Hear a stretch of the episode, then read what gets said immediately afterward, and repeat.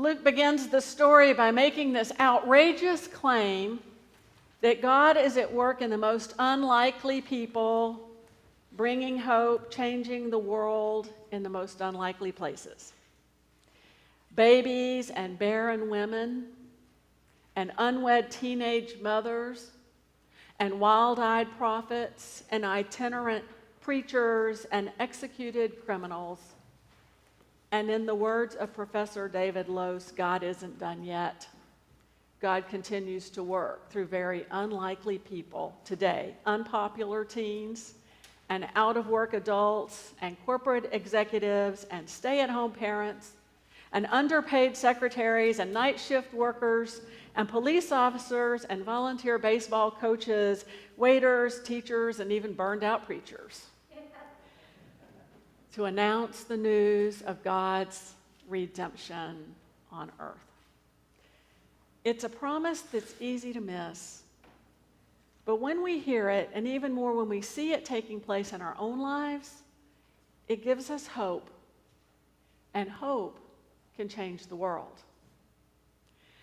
I looked up stories of hope online. Specifically, What Gives Me Hope was the title a child writes,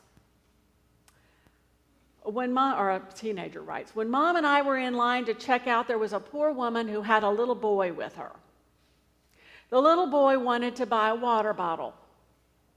His mother told him she couldn't afford it. My mom, who had been poor when she was younger, bought the water bottle and gave it to the woman and told her, Things will get better. Seeing my mom's compassion for others gives me hope. A 13 year old writes On a cruise that we went on, I saw a boy around age 11 or 12.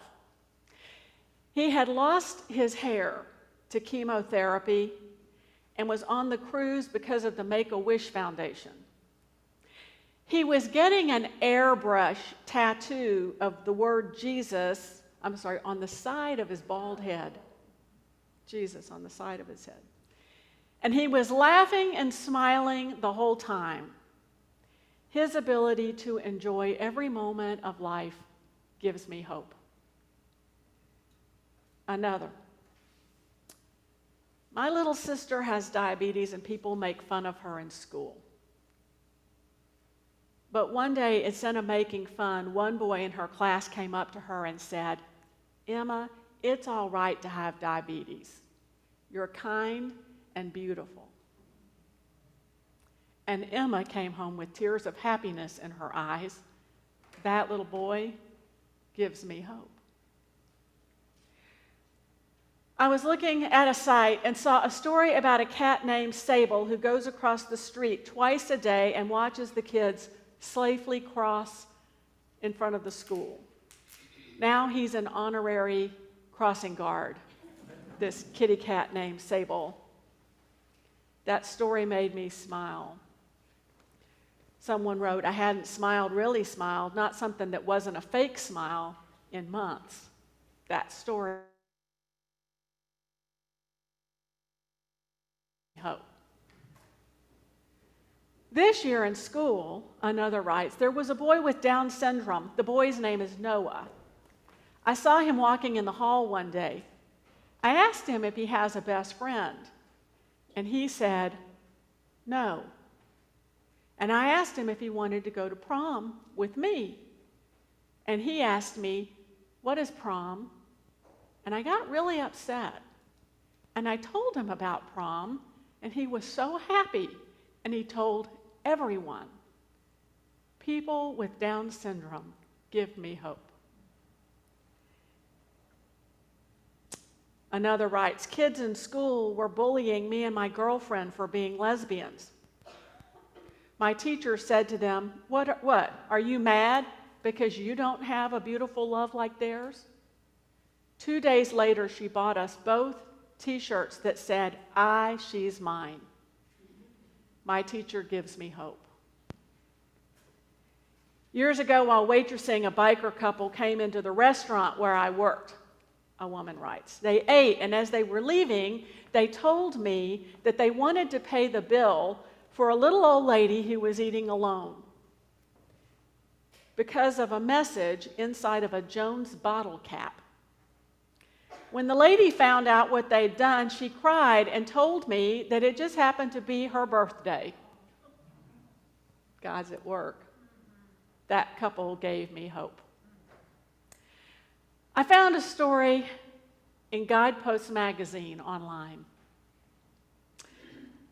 A man writes Part of my job as a hospital chaplain, a position I've served in for 14 years, is to help calm the anxieties of the patients I minister to. I understand the fear that comes with facing a medical trauma.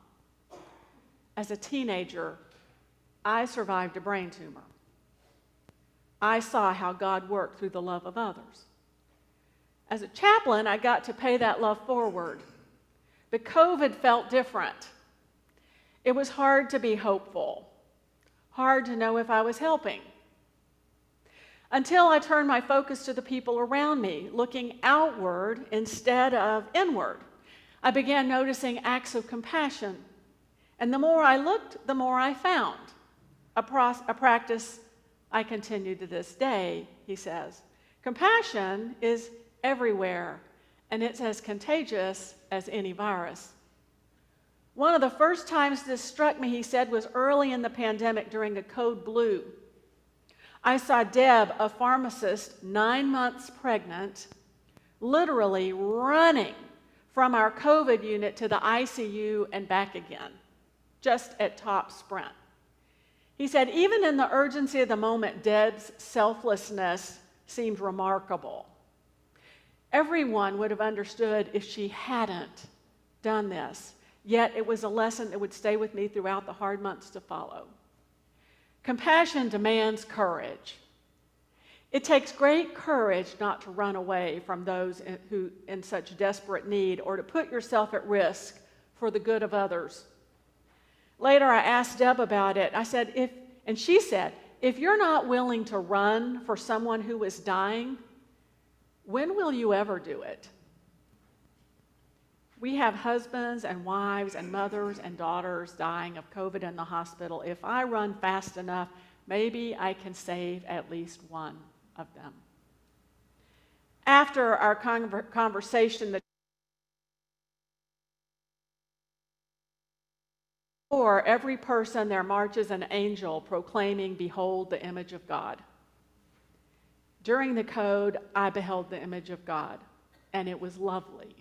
And that moment stayed with me. It gave me hope.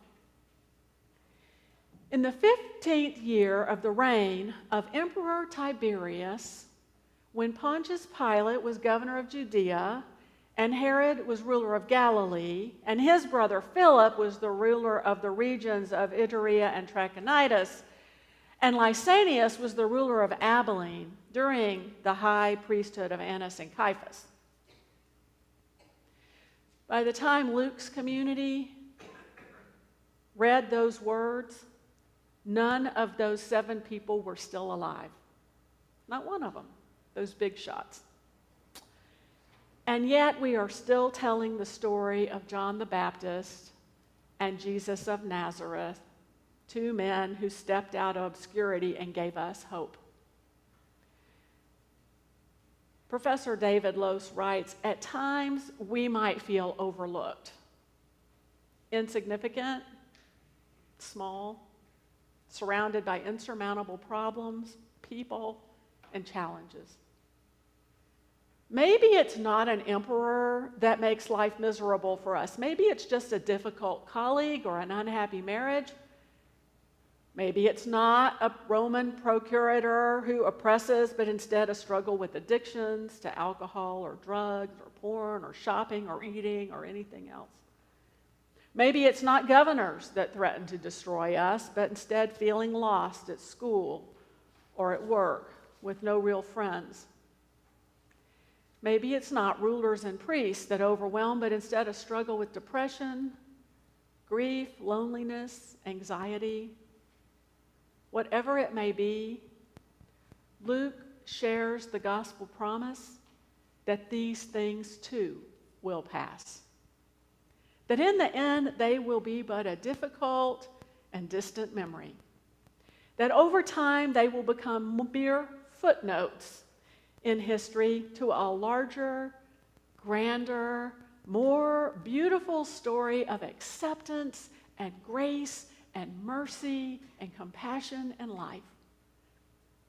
For the Lord our God opens the doors that we thought were closed. The Lord reclaims those that we thought were lost. God is already transforming those things that we thought were beyond help.